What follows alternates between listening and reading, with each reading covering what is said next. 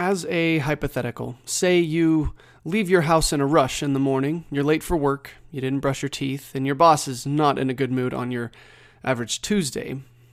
As you hastily run to the door and fumble with your keys to lock it, you forget that you've accidentally left the iron on, and while you're gone, that iron continues to heat the board until the board itself begins to smolder. And as you're at work being berated by your boss, that smoldering spreads to the walls, to the floor, and to the rest of the house over time. Because let's say you live in Alabama and your home is designed to be as airtight as possible to keep some of that disastrous humidity out, so very little oxygen gets into your house. So the fire can't erupt into a full blaze, but it doesn't exactly go out. The fire spreads slowly and doesn't turn into an inferno for this reason, but there is still just enough air to keep it spreading while burning low. After work, you decide to go out with your friends to keep your mind off the reaming you got from your boss when you were late, and you get home around 9 p.m., somewhat tipsy, but coherent enough to make it to your front door. By that time, 12 hours have passed since you accidentally left the iron on, and much of your home has superheated in an airtight space. Robbed of the oxygen needed to thrive, the fire just sits, waiting for that huge gulp of air it would need to explode. And as you walk up your front steps to the door and turn the key, your entrance will give this smoldering fire exactly what it needs to erupt into a wave of hellfire. You crack open the door, and instantly the air flooding into the house catches fire. The superheated gases inside the building ignite, and every window in your home is simultaneously shattered by the force of an explosion. And this is what's called a backdraft.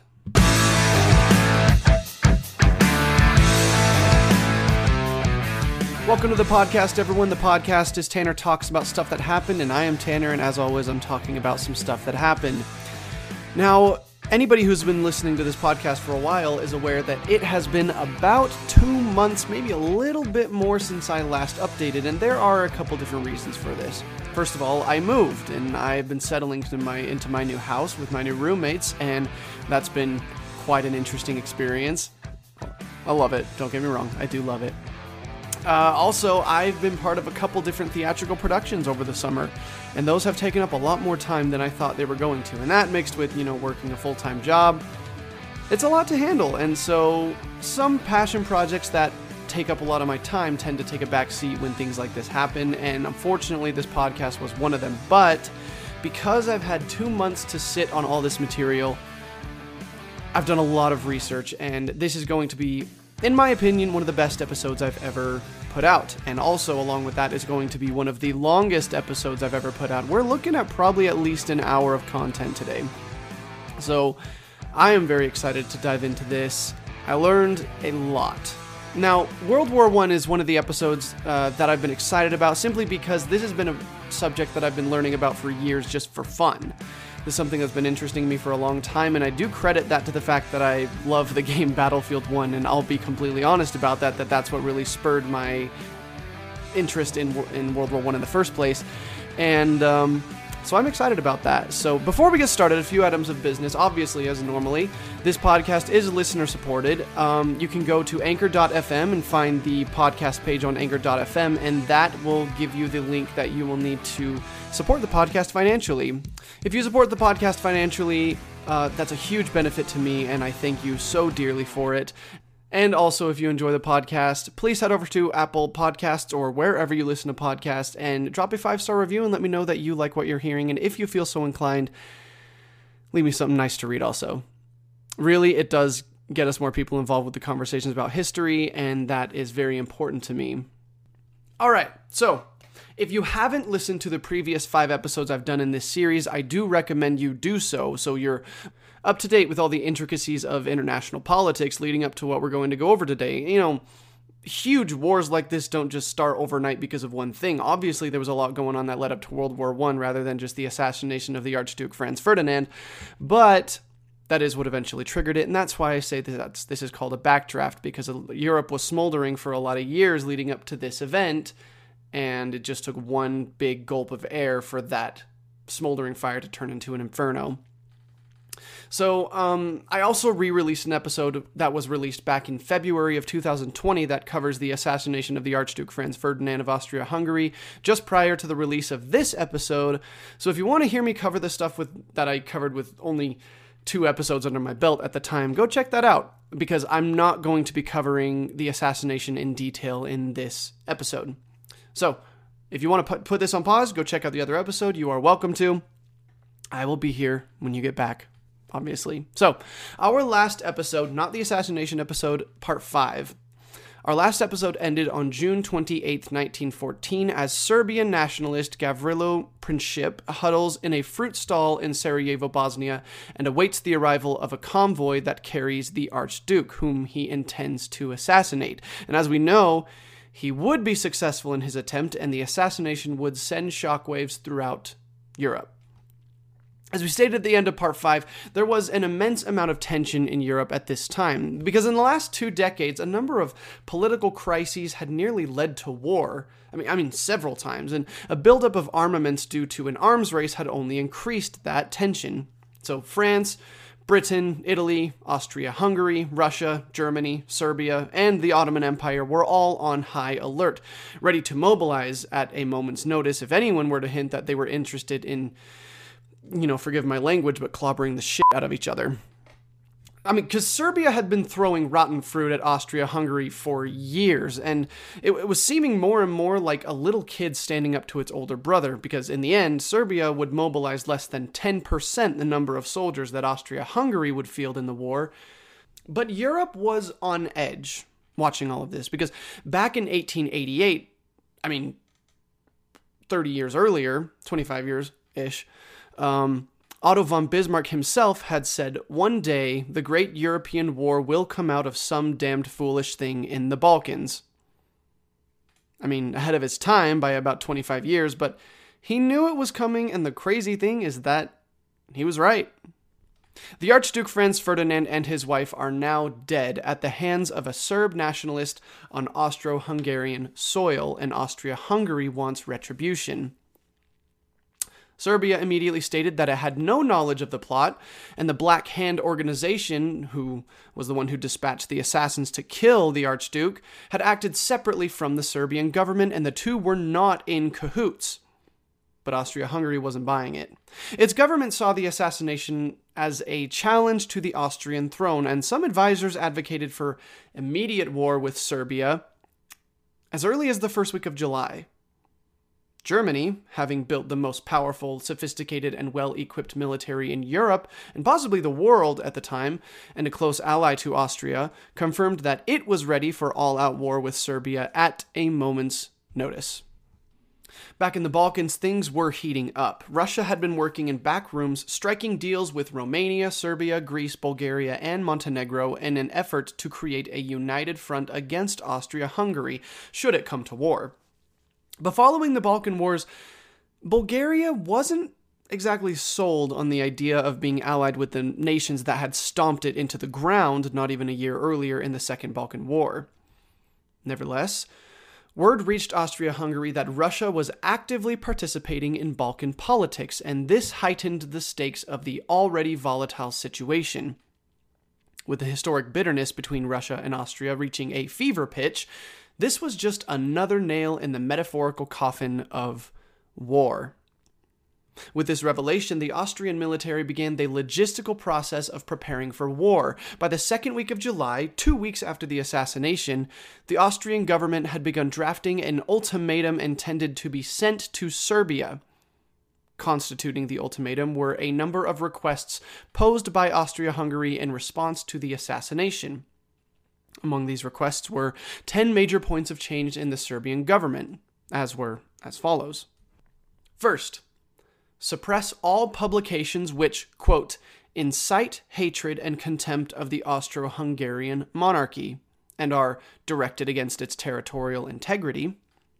Second, dissolve the Serbian nationalist organization Narodna Odbrana, or the People's Defense, and all other such societies in Serbia, basically eliminating what the Austrian Austro-Hungarians deemed terrorist organizations against Austria, or Serbian nationalist organizations. Third, eliminate without delay from school books and public documents all propaganda against Austria Hungary, which is a loose term and can be misconstrued or misinterpreted. Four, remove from the Serbian military and civil administration all officers and functionaries whose names the Austro Hungarian government will provide. Basically, Austria was saying, hey, we're going to give you a list of people and you need to remove them from your government or we're going to declare war on you. They didn't even have to really give a reason for it. Fifth, except in Serbia, representatives of the Austro Hungarian government for the suppression of subversive movements. Again, again, people from Austria Hungary would be sent to Serbian government basically to control part of it. It would make Serbia somewhat of a puppet state, which obviously Serbia would not be happy about. But we're not done yet. Sixth, bring to trial all accessories to the Archduke's assassination and allow Austro Hungarian delegates or law enforcement officers to take part in the investigations. This one was not very unreasonable. Obviously, people who had participated in the assassination should be prosecuted. Seventh, arrest Major Vojislav Tankosic and civil servant Milan Ciganovic, who were named as participants in the assassination plot. Again, not unreasonable. If they were part of the plot, they should be arrested. 8. Cease the cooperation of the Serbian authorities in the traffic in arms and explosives across the frontier. Dismiss and punish the officials of Sabash and Loznica Frontier Service guilty of having assisted the perpetrators of the Sarajevo crime. Again, not totally unreasonable because this had led to an assassination of a noble. Ninth, provide, quote, explanations to the Austro Hungarian government regarding Serbian officials who had expressed themselves in interviews in terms of hostility to the Austro Hungarian government. This one's a little iffy because they're saying you need to explain to us why these people don't like Austria Hungary and obviously if these explanations don't aren't up to snuff for what Austria Hungary wants, they could say it's an act of war because of this ultimatum.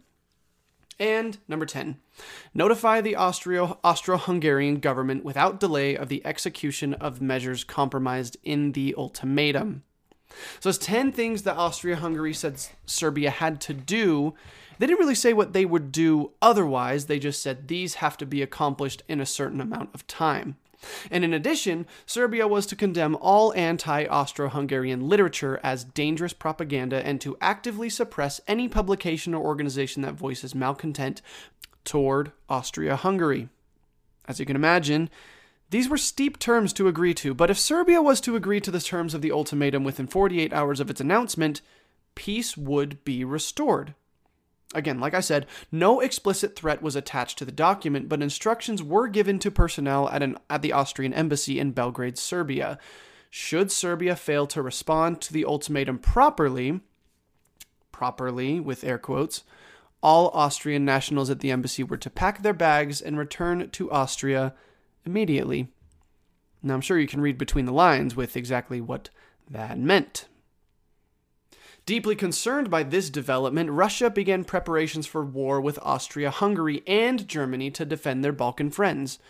Russia also reached out to France in an attempt to influence their position concerning a possible conflict, but France was way ahead of Russia with bitterness rooted all the way back in the Franco-Prussian War, exacerbated by colonial rivalry with the and the two Moroccan crises, France was itching to throw a punch at Germany.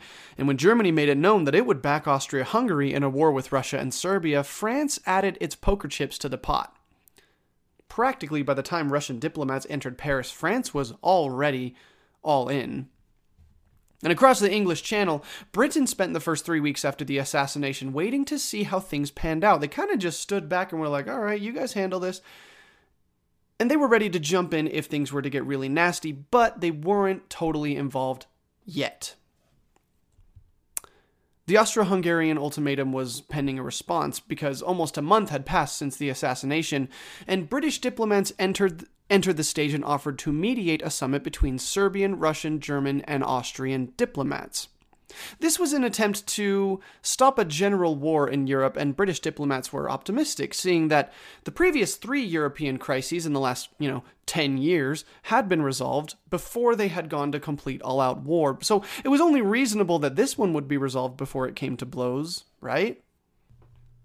But the embers of international malcontent were heating up. Barely a day after British attempts to defuse the situation, Serbian, Austrian, and Russian armies began to mobilize, and the deadline for a response to the Austro Hungarian ultimatum came and went. Serbia refused to acquiesce to every point in the ultimatum, and it was time for Austria Hungary's move. The next day, Serbian and Austrian armies began heading for the mutual border, and it was at this point that the gravity of the situation finally dawned on Kaiser Wilhelm, and he balked, suggesting to his advisors that there was no need for war. He even sent a telegram to Tsar Nicholas II of Russia, ironically his first cousin, detailing his lack of desire for a conflict between their two nations. Tsar Nicholas II responded in kind, also expressing that he didn't want needless bloodshed either. The letters were even signed Willie and Nicky, respectively. It was true. They did not want this war, but they were prepared to fight it if needed. This directly debunks the notion that the war was strictly a familial affair, a claim that less informed people make, tend to make when generalizing the conflict. These telegrams make it obvious that these leaders did not want to fight each other. But the following day, Britain sent a telegram to Germany stating that if the Germans continued to side with Austria after the outrageous demands of the ultimatum, even into a European war, Britain would have no choice but to side with Russia and France. The same day, Winston Churchill, then the First Lord of the British Admiralty, recalled the British fleet from the North Sea and the English Channel to prepare the ships for war. Wilhelm, still nervous about what was going to happen, didn't back down, though he spent a significant amount of time considering it. As night fell over Europe on July 27th, one day to a month since the death of Archduke Franz Ferdinand and his wife Sophie at the hands of a Serbian nationalist, the decision was made by Austria Hungary. Serbia deserved to pay for its hand in the deaths of Austrian royalty. There was no choice but war. And so, on 11 a.m., on July 28, 1914, Austria Hungary declared that a state of war now existed between their nation and Serbia. 24 hours later, the first shots of the Great War were fired by Austria Hungary as they shelled the Serbian capital of Belgrade, just miles from the border. Shocked that this was actually happening, Russia mobilized its military on July 28th, moving on the Austro Hungarian border in an attempt to draw some Austrian forces away from Serbia. It was a daunting task given the sheer size of the nation, and full mobilization would not be reached until July 30th. In Germany, this sent Kaiser Wilhelm into full blown panic. He reached out to Austria Hungary and begged them to call off the attack, but things were now set in motion that could not be undone. Britain and France also sent telegrams to Germany and Austria urging them to call off the war, but with little to no response. On the 1st of August, Kaiser Wilhelm accepted that Europe was about to go to war, and he mobilized his military. In a dramatic reversal, he publicly blamed Russia, France, and Britain for conspiring to entrap the Triple Alliance in a war that they could not win and began moving his troops toward Russia in the east and France in the west. The same day, German troops invaded and occupied the tiny country of Luxembourg. Two days later, Germany declared war on France, Russia, and Belgium after Belgium refused to allow German troops safe passage through the country en route to France. The next day, Britain and France declared war on Germany. Britain's reasoning being that Germany was in violation of international law by not respecting Belgium's neutrality. Two days later, Austria Hungary formally declared war on Russia. And through this, Italy was curiously silent.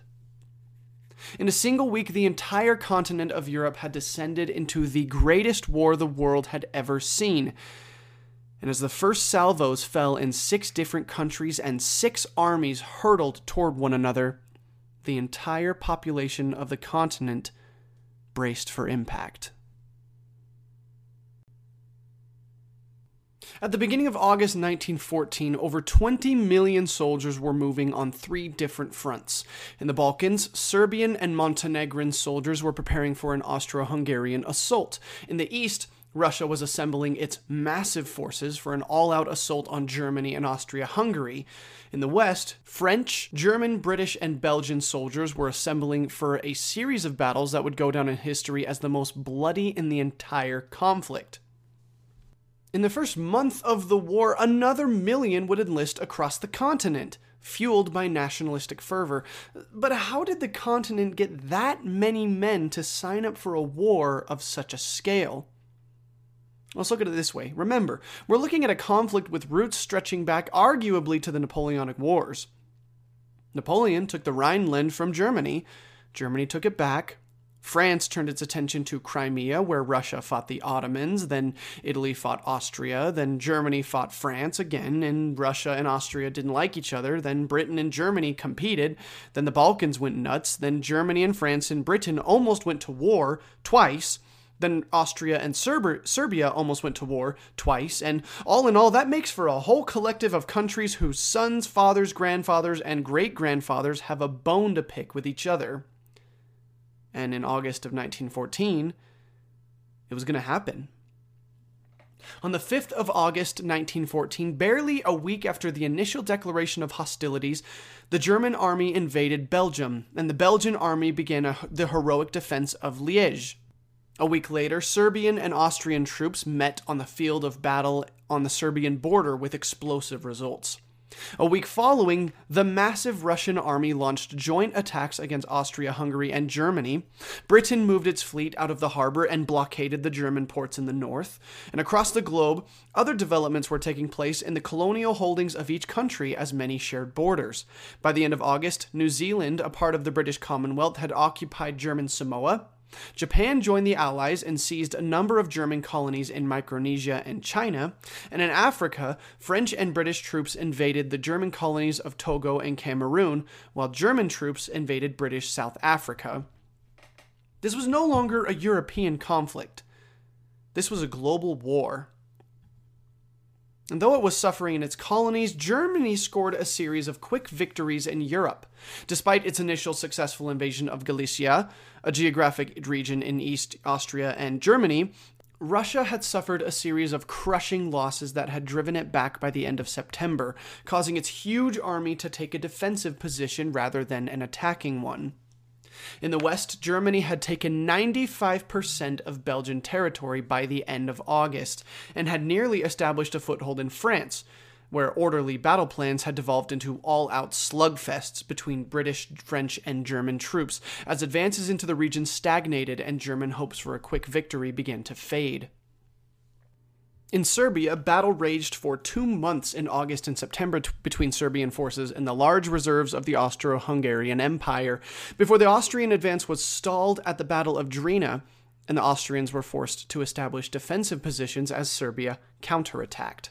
For the two months following, Serbia swung back at Austria Hungary, and by December, Serbian troops had actually pushed Austrian troops out of Serbia completely and recaptured the capital of Belgrade, humiliating the Austrians and raising the morale of the Serbian army exponentially. By mid September, French and British troops had halted the German invasion of France and counterattacked, pushing the Germans miles back from their furthest extent, which had driven the French to defend territory less than 50 miles from the outskirts of Paris. The Germans fortified their positions, as did the French. And here is where we begin to see the first real picture of the battle lines that remain static nearly throughout the entire war, thanks to a relatively new industrialized type of strategy called trench warfare. Time for our first definition of the day. Trench warfare is a type of land warfare using occupied fighting lines largely compromising military trenches, in which troops are well protected from the enemy's small arms fire and are substantially sheltered from artillery. Though trench warfare was first seen during the American Civil War in the 1860s, the extensive use of trenches dug during World War I is the most well remembered and well documented use of these trenches. During the opening clashes of the war, all armies realized that advances in killing machines had outpaced advances in mobility machines, and defenders now always held the advantage, and on the open fields of France, the only protection was down. So they dug. By the end of the war, the Western Front stretched m- more than 400 miles from north to south, and two, three, four, or more lines of trenches covered nearly every inch of it, complete with full barracks, dugouts, communication lines, bunkers, ammunition depots, machine gun nests, and hospitals. In German trenches, living quarters could be found almost 50 feet below the surface. After the trenches were dug and the Western Front stabilized, German forces launched an audacious attack, and these fortifications were tested.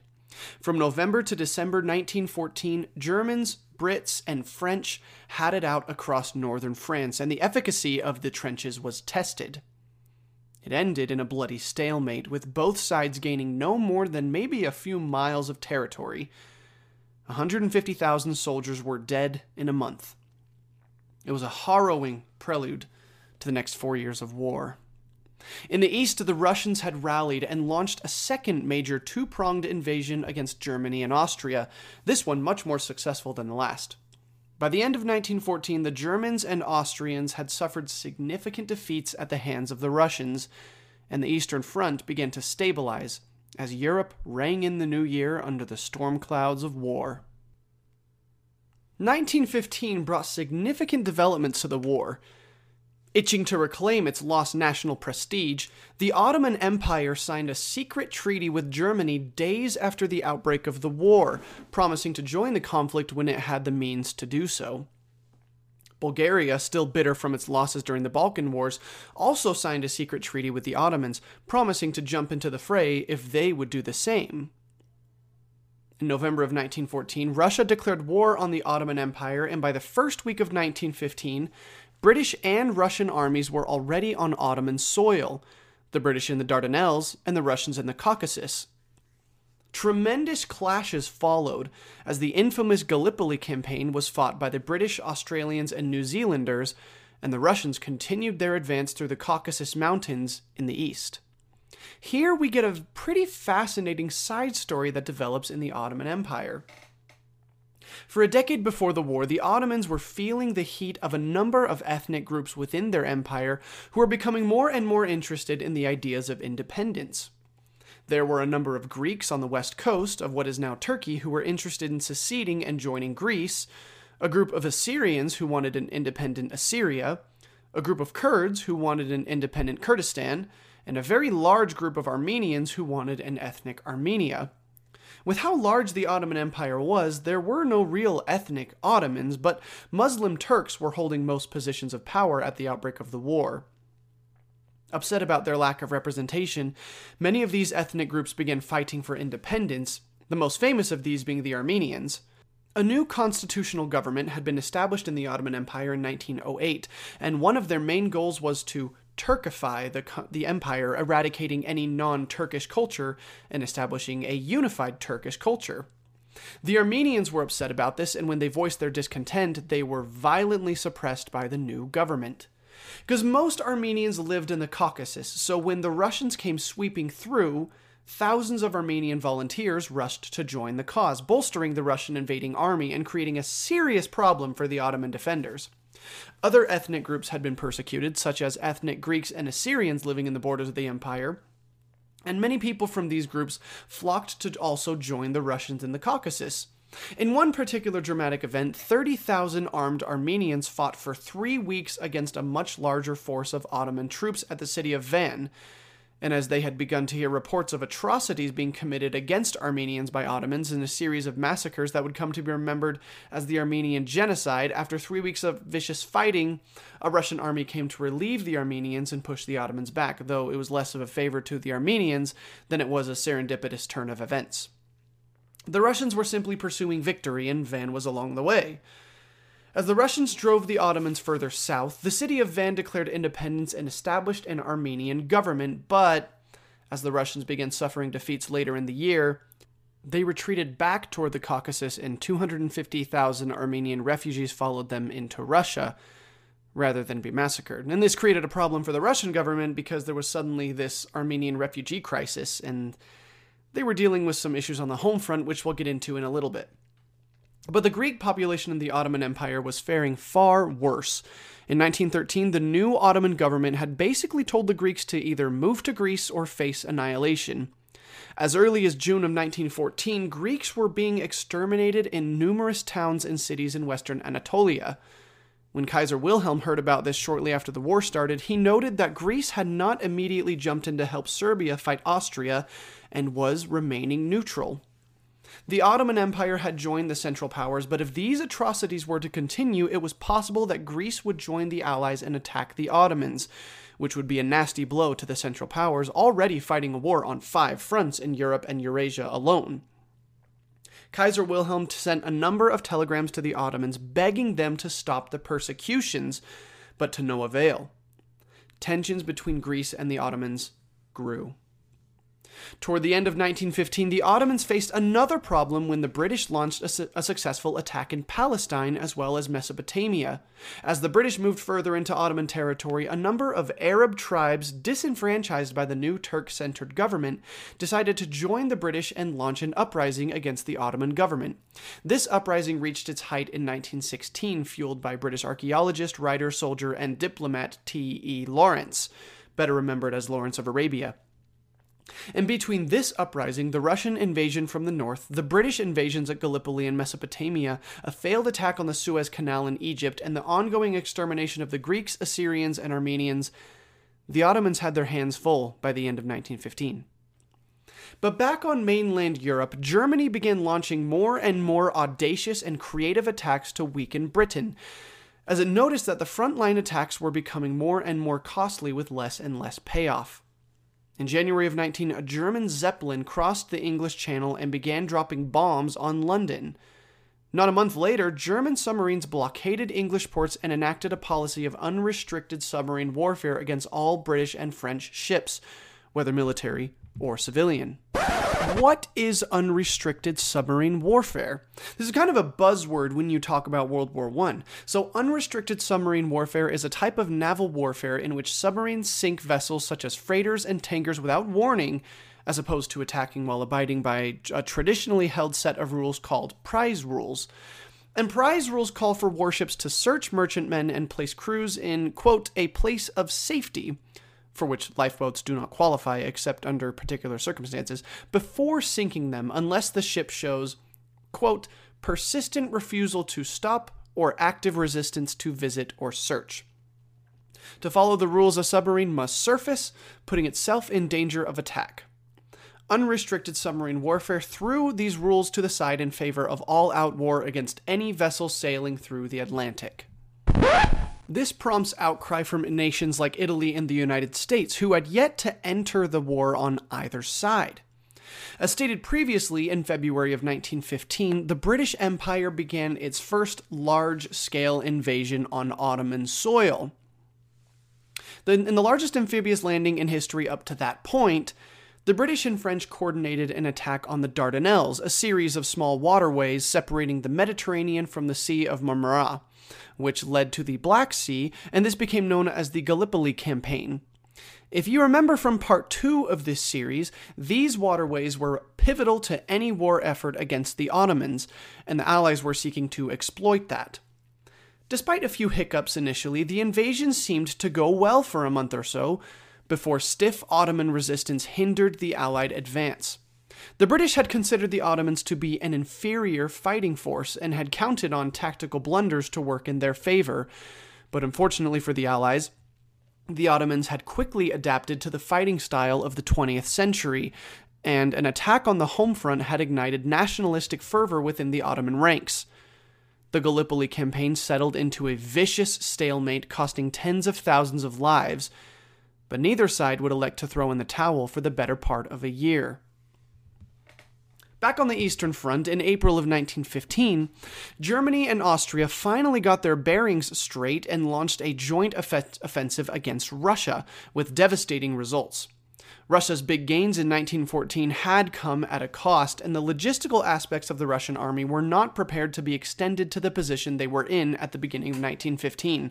Russian railways were few and far between, Russian rifles were faulty, and ammunition was scarce, and food was hard to come by in the frozen Polish territory. When German troops over- overwhelmed the first line of Russian soldiers, it was tipping the first domino that would lead to a massive overall retreat. In only two months, the Germans and Austrians had driven the Russians from Galicia and Poland altogether, in an event known to the Russians as the Great Retreat.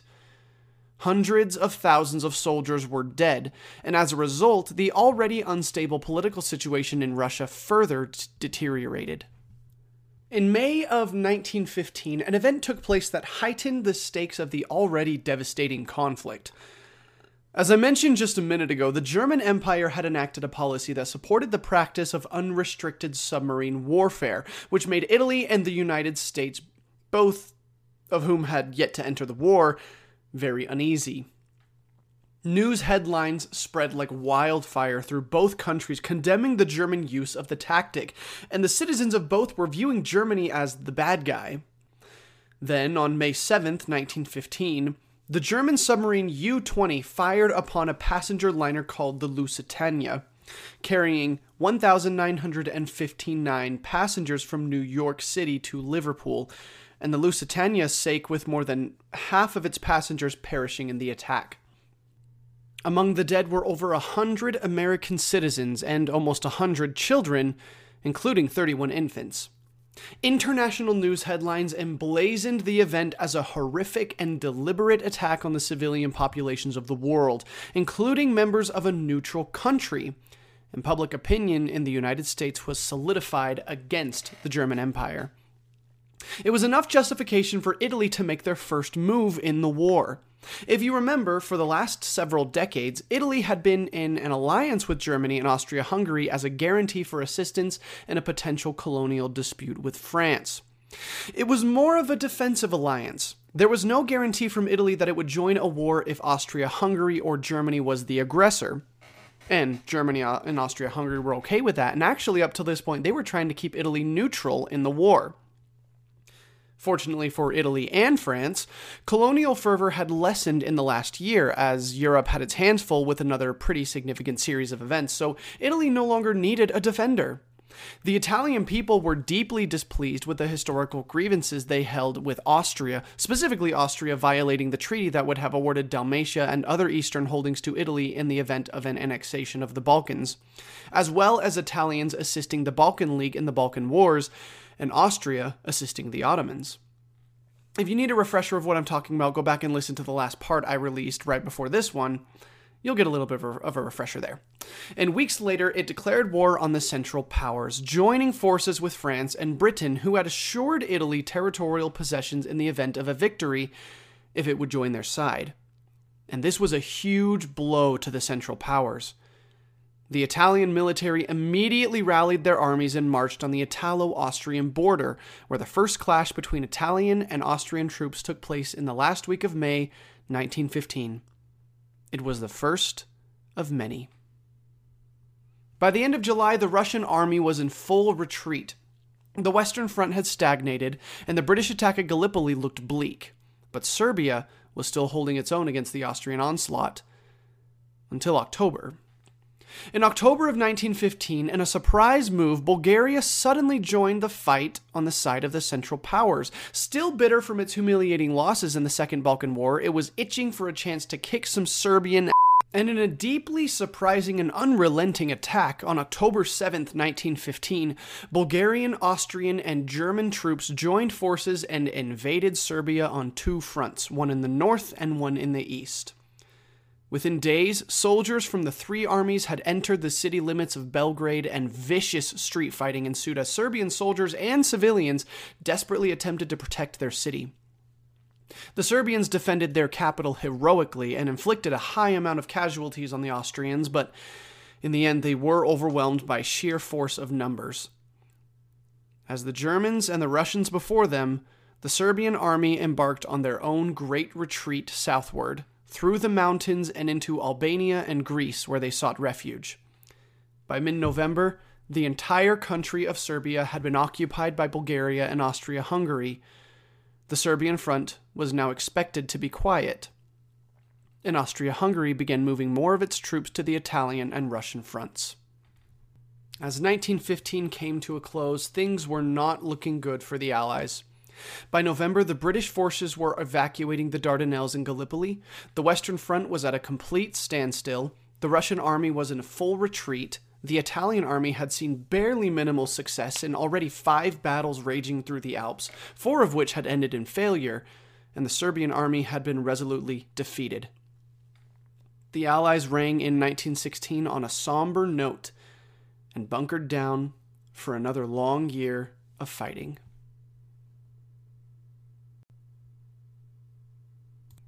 1916 didn't begin with a much better outlook for the Allies. While January was relatively uneventful, the year would hold three of the most horrific battles of the war, and Germany began the first of three these three in February.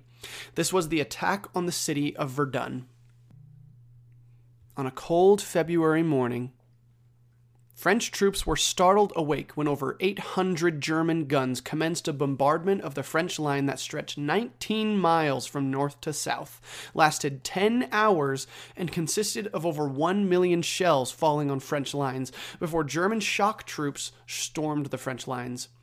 The French took numerous casualties and were forced to fall back, only halting the German advance weeks later before the battle fell into a stalemate, where it would remain for months and be remembered as the Battle of Verdun.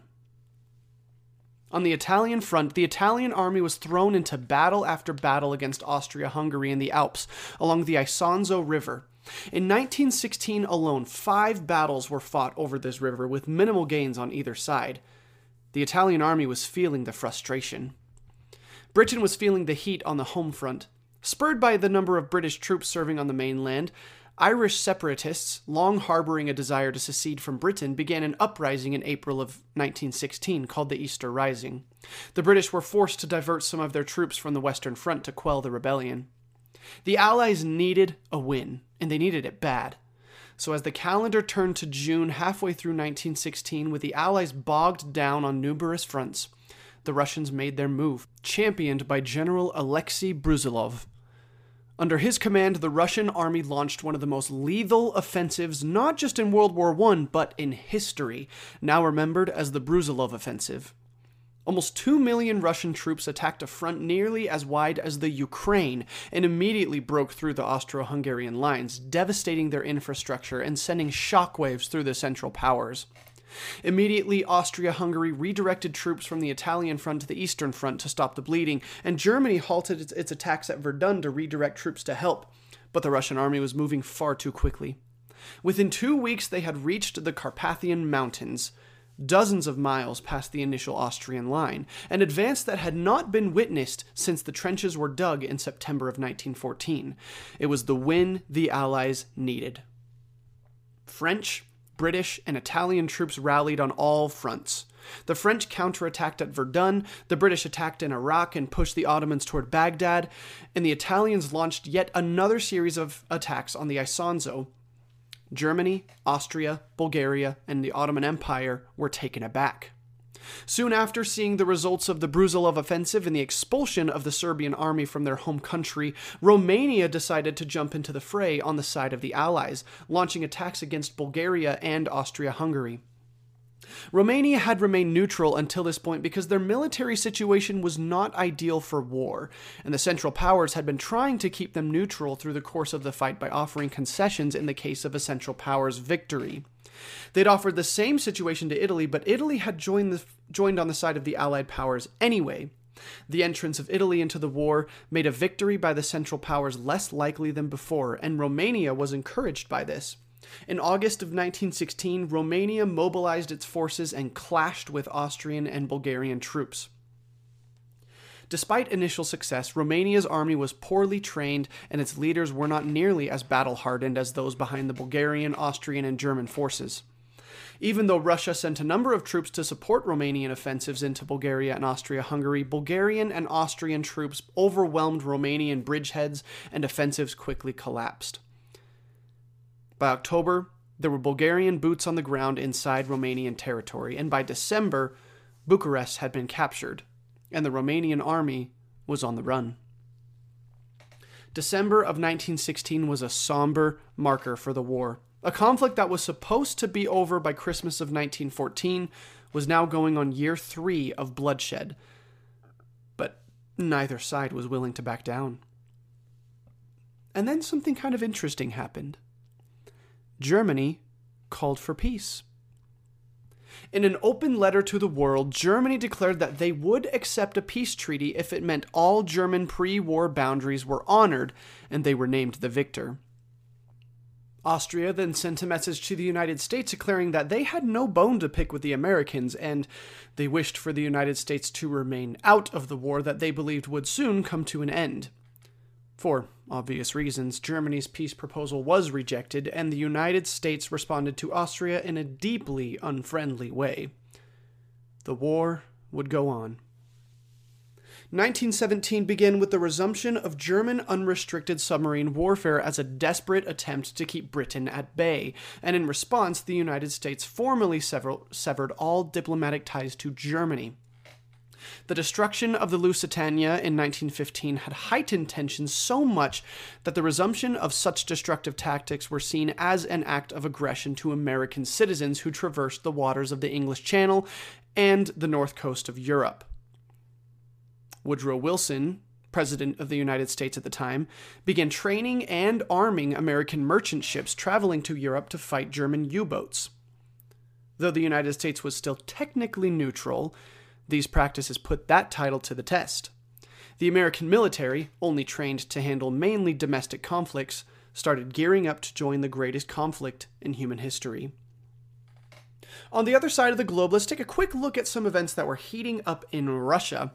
First, let's revisit what we talked about in the last episode with the revolution of 1905 in Russia following the humiliating defeat in the Russo Japanese War and the ongoing series of economic crises and corruption scandals. Turns out, even though some things changed following 1905 overall, life for most people in Russia did not improve very much.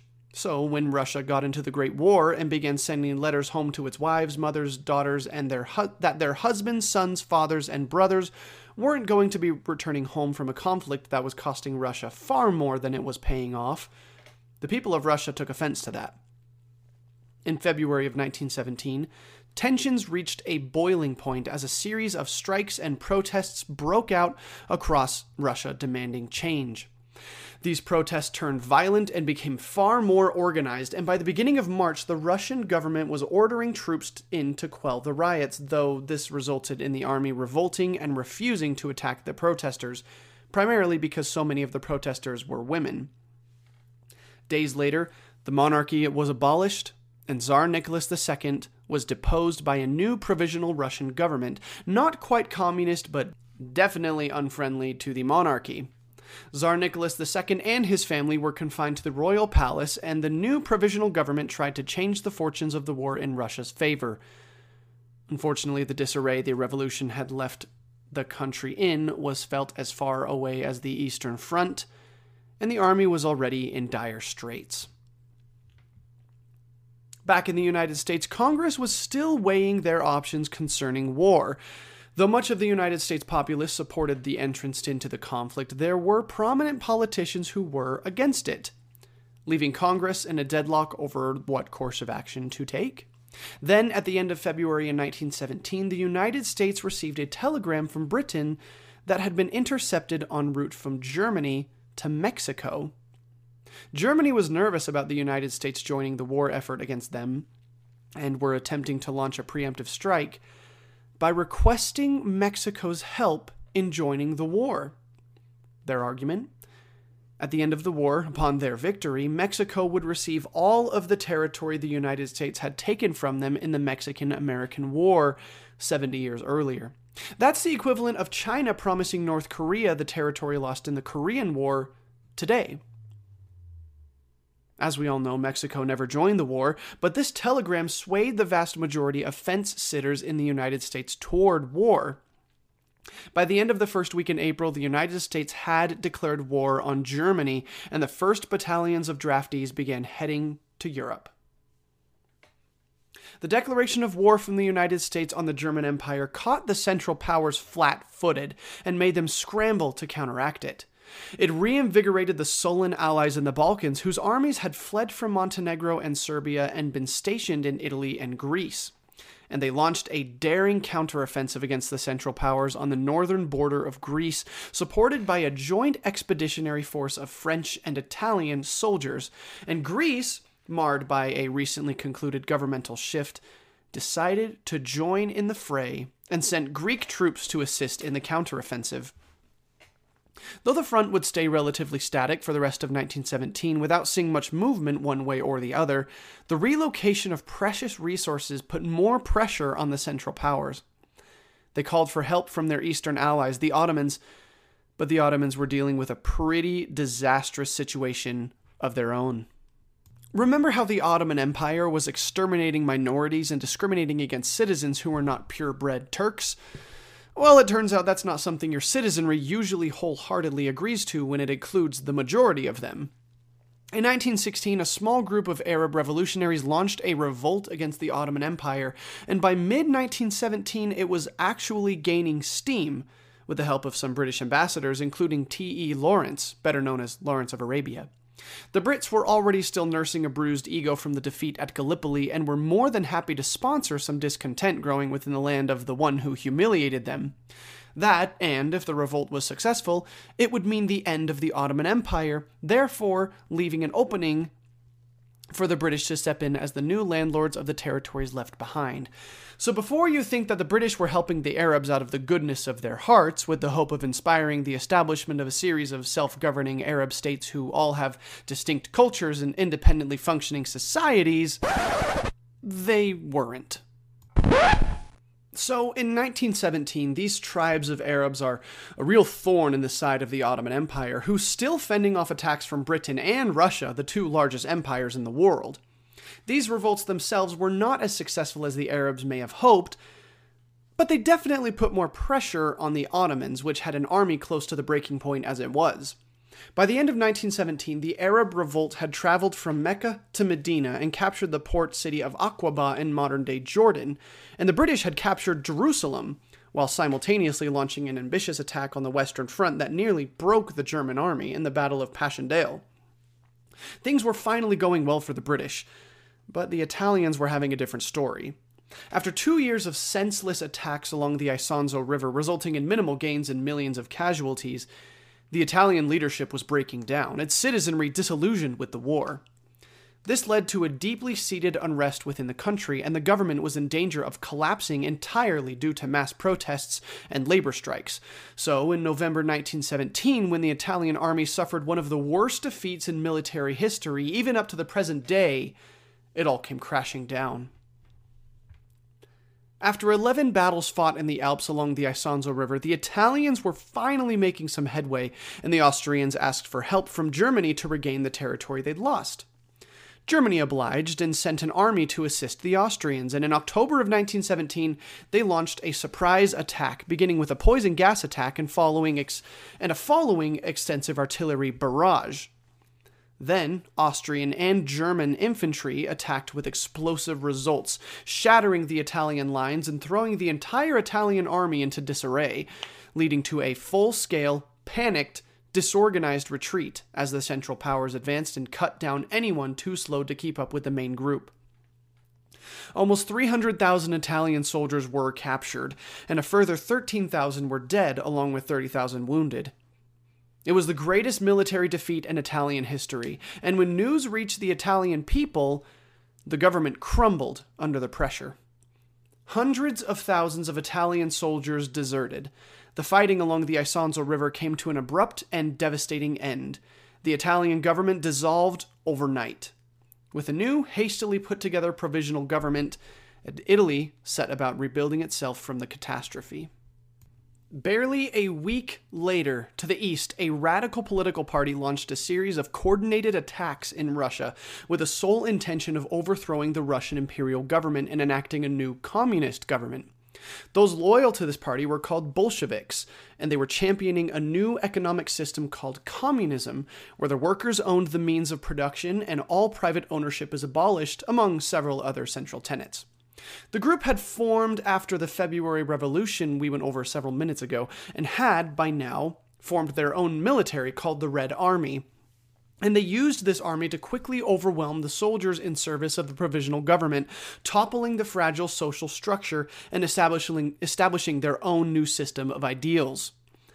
Immediately after, they contacted Germany, the Ottoman Empire, and Austria Hungary, seeking to withdraw from the war entirely. For obvious reasons, the Central Powers were more than willing to ex- accept their terms, and on December 15th, the ceasefire was activated, and Russian troops retreated from the Eastern Front to the home front, where a whole new war was brewing. But we'll get to that in the next episode. Russia's exit from the conflict was disappointing to the Allied powers, who had finally started to make some headway on the Western Front. With Russia now off the table, the Central Powers could move the resources that had been holding back the Russian tide to the east, in the east, to the Balkans and the Western Front, where they were desperately needed. Their forces bolstered, Germany and Austria Hungary fortified their lines in France, Italy, and the Balkan states, and prepared for their final dramatic push toward victory.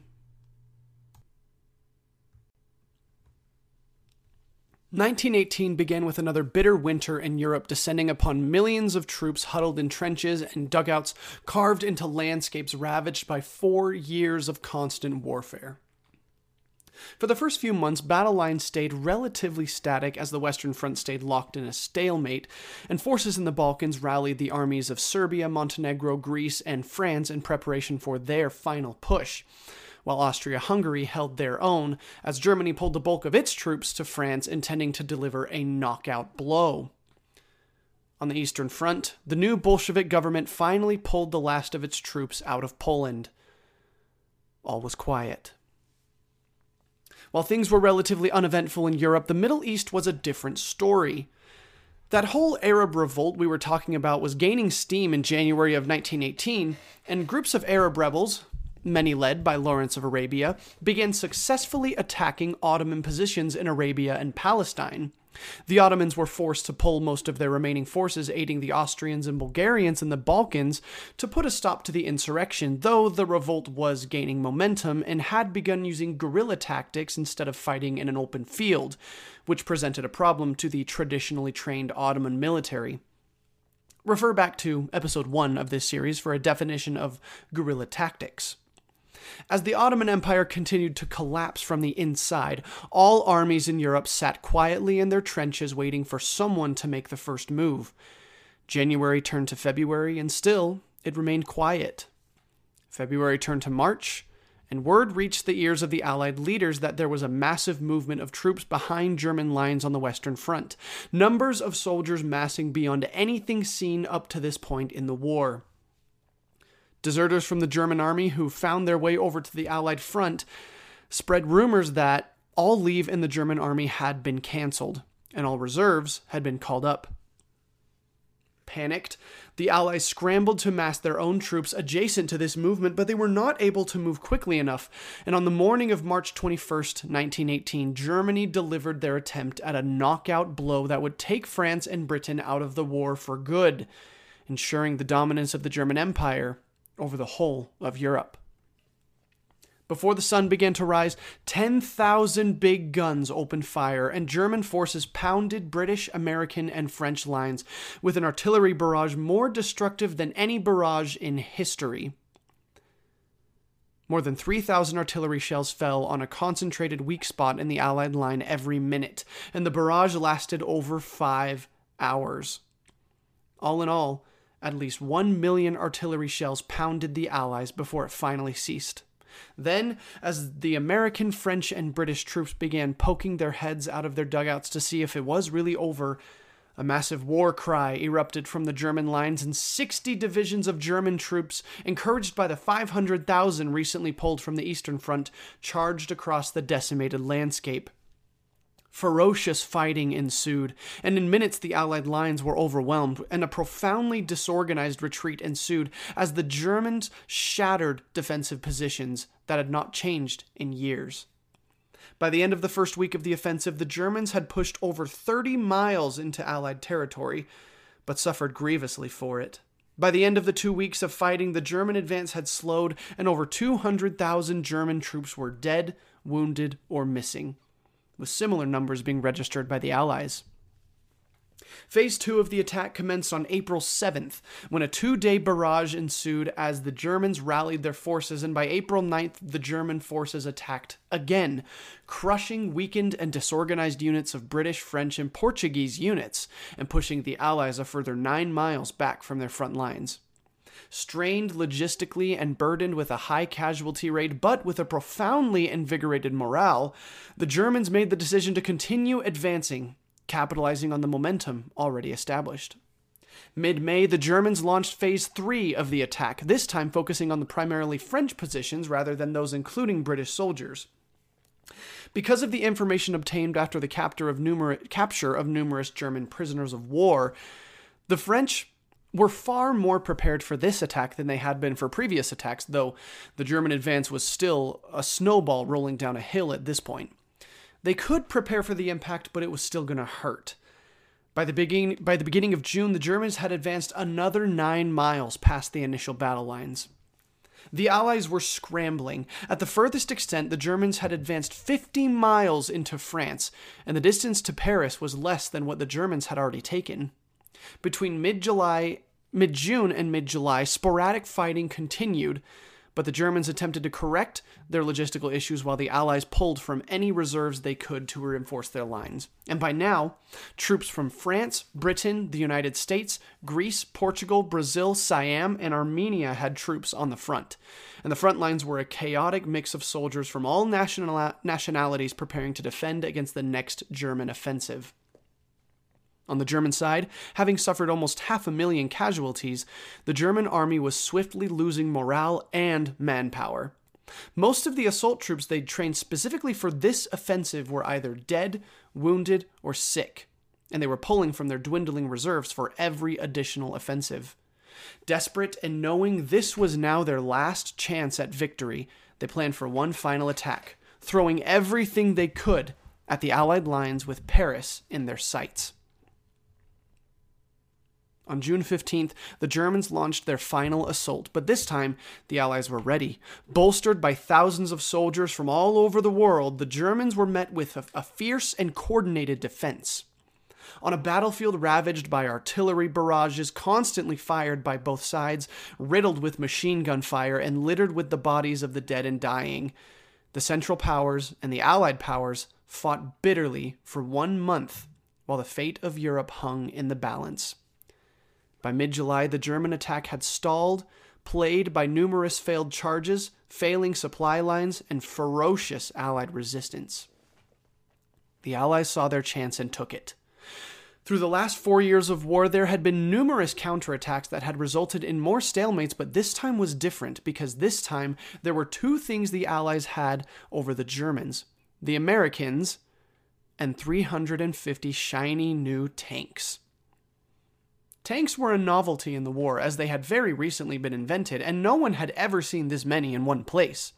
The Allies brandished their new iron sword and plunged it deep into the German lines with a destructive counterattack that began on July 18, 1918, immediately after the German advance stalled. In four days, the Germans were reeling. By this time, the Arab revolt in the Ottoman Empire had led to a disintegration of Ottoman control over their territory, and the Ottoman army had begun surrendering en masse to British and Arab forces in the region. Seeing the success of the Arabs, the British began to pull massive amounts of troops out of the region and relocate them to the Western Front. The tide was turning. Italian officials were deeply encouraged by the success. Having spent almost a year rebuilding their army, the Italians were finally ready to make a push. The Austro Hungarian troops, under pressure from Germany, were preparing for an offensive, and Italian spies relayed crucial information back to headquarters, leading to an Italian artillery barrage falling on heavily concentrated Austrian positions. Casualties quickly mounted to the tens of thousands, and the Italians seized the initiative, launching an enormous counterattack. In ten days, they shattered the weakened Austrian lines and pushed the Austrians back further than at any point in the war. It is at this point that the Austro Hungarian Empire begins to crumble from within. On October 28th, four days after the start of the Italian offensive, a group of ethnic Czechs declared the independence of Bohemia from Austria Hungary. On the 29th, a group of South Slavs declared the independence of a nation that would become Yugoslavia in the Balkans. On the 31st, the Kingdom of Hungary formally announced its exit from the Union of Austria and Hungary. And with this news, hundreds of thousands of Austrians surrender to the Italians. The Austro Hungarian Empire had officially dissolved. In the Balkans, the Balkan League, made up of Serbian, Greek, and Montenegrin armies, received word of the success of the initial counterattacks against the Germans on the Western Front and Austrians in Italy and rallied for their own offensive. Encouraged by the assistance of numerous French, British, and Italian troops, the Balkan nations launched offensives against Austria and Bulgaria, both of which had been weakened by years of attempting to maintain territory that was just not rightfully theirs, and both disintegrating from within. Since the beginning of June, they had been making swift gains in the Balkans, but after the dissolution of Austria Hungary, the Central Powers started taking defeat after defeat from the Balkan allies. By mid September, Bulgarian troops were beginning to abandon positions without a fight and surrendering en masse. Bulgaria ordered a general retreat back to pre war borders, despite German protestation, and the Balkan allies continued their advance. Greek, Serbian, and Montenegrin troops continued their advance into Serbia and Montenegro, liberating both countries as they went and continuing onward into Bulgaria. At this point, Bulgarian troops began pleading with their high command to surrender instead of lose more territory, and when high command refused, Bulgarian units began to mutiny, banding together and marching on Sofia, the Bulgarian capital.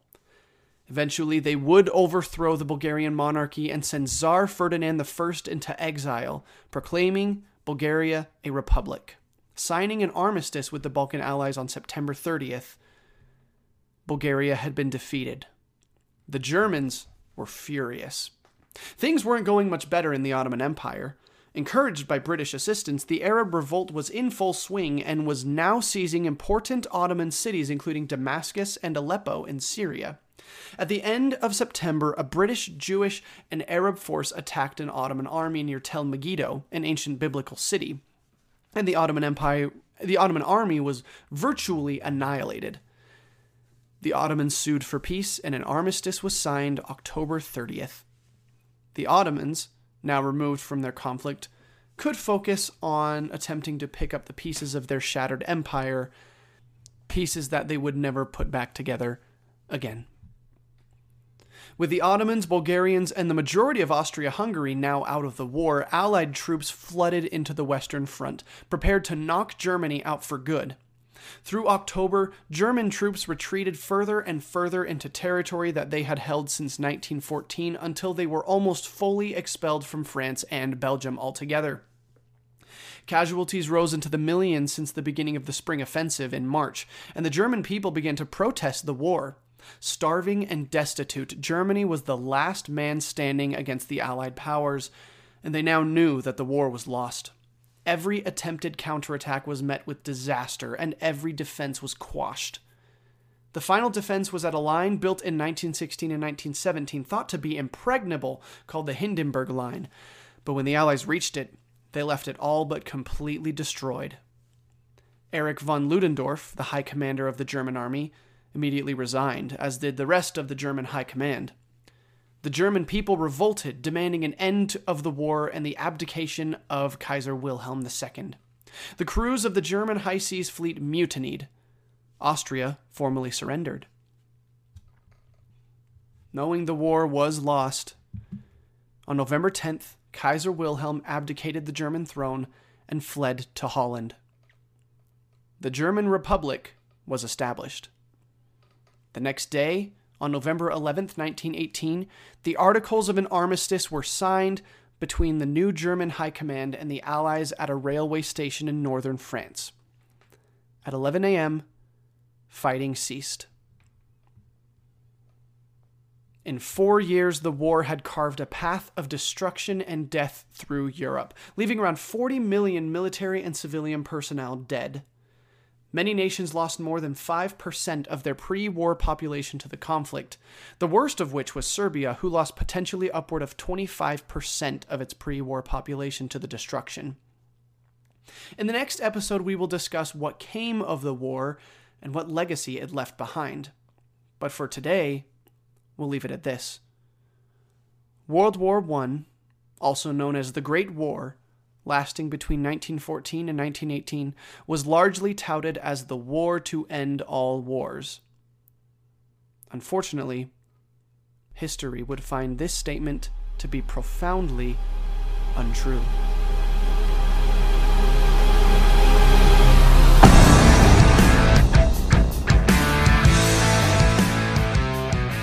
That is it for World War One, folks. We did it. We made it. We got through World War One. That's been stressing me out for a long time, and I'm glad we did it. Again, if you enjoy the podcast, please head over to Apple Podcasts or wherever you listen to podcasts. Drop me a five star review.